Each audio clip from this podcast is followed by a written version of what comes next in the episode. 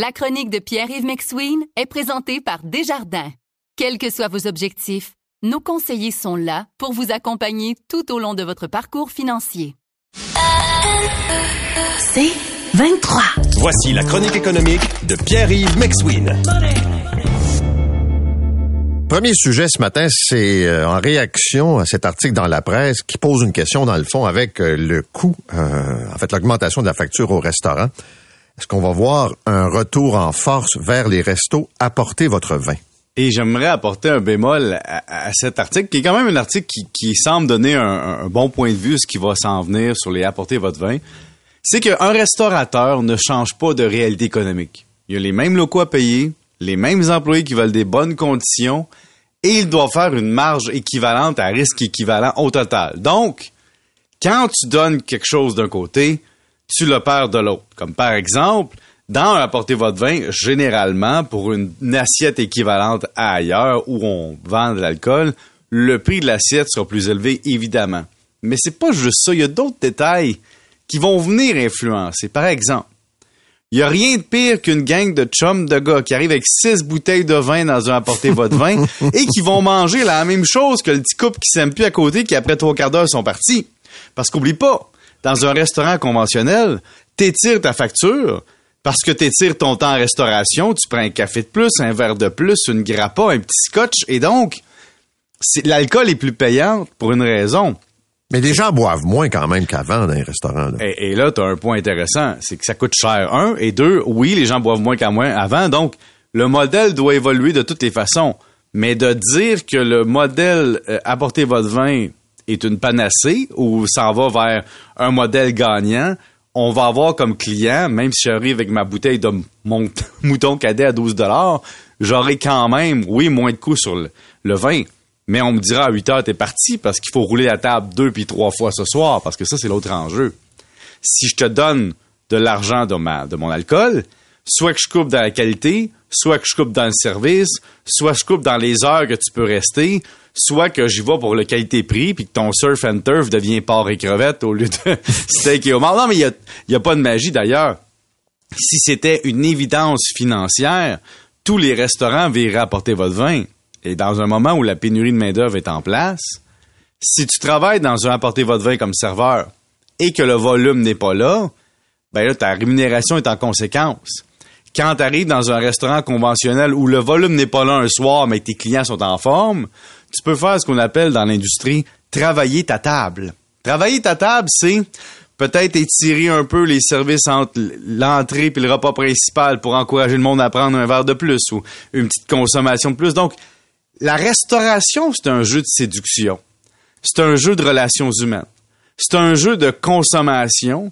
Faut que le client soit assez content pour revenir, mais que le restaurateur, lui, il trouve son compte et ne soit pas obligé de mettre la clé dans la porte. Est-ce que je peux te partager les oui. réactions de quelques auditeurs? Oui. Euh, une première réaction que j'ai reçue ce matin, c'est quelqu'un qui me dit « Moi, je vais au resto pour me détendre. J'y vais en famille. Je bois pas de vin quand on sort avec les enfants, exemple, le vendredi soir. » Et euh, donc, la, de, d'apporter ou pas le vin, c'est pas véritablement un enjeu. Ce mm-hmm. qui, lui, le freine, c'est la facture qui est élevée.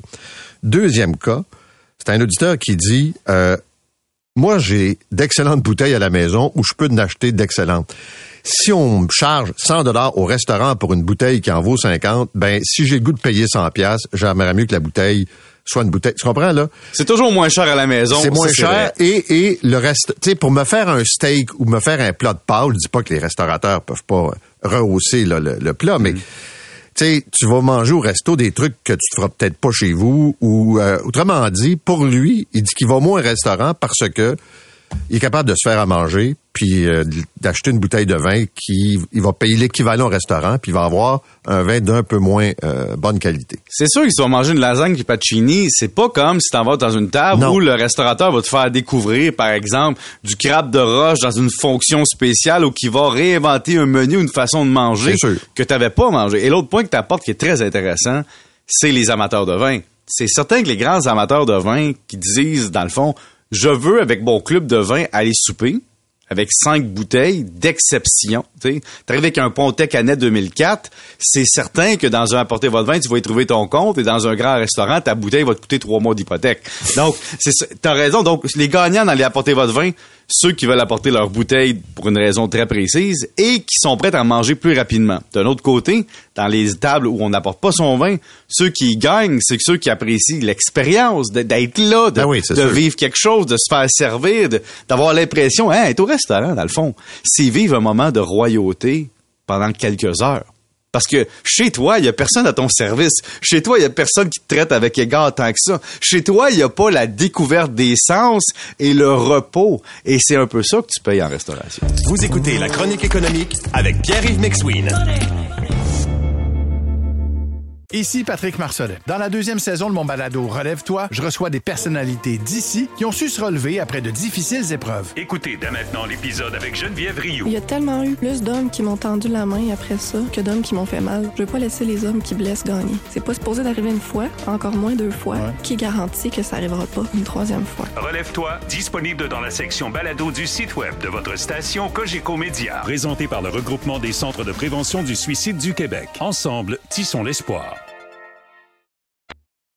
Maintenant, il faut revenir, parce qu'on sait que cette mesure-là euh, touche les entreprises, mais beaucoup de restaurants. Là, le compte d'urgence, le mur, c'est le dix-huit janvier pour le remboursement. C'est cette semaine. Et donc, soyons clairs. T'es une P M E, tu te retrouves devant le, le cas suivant.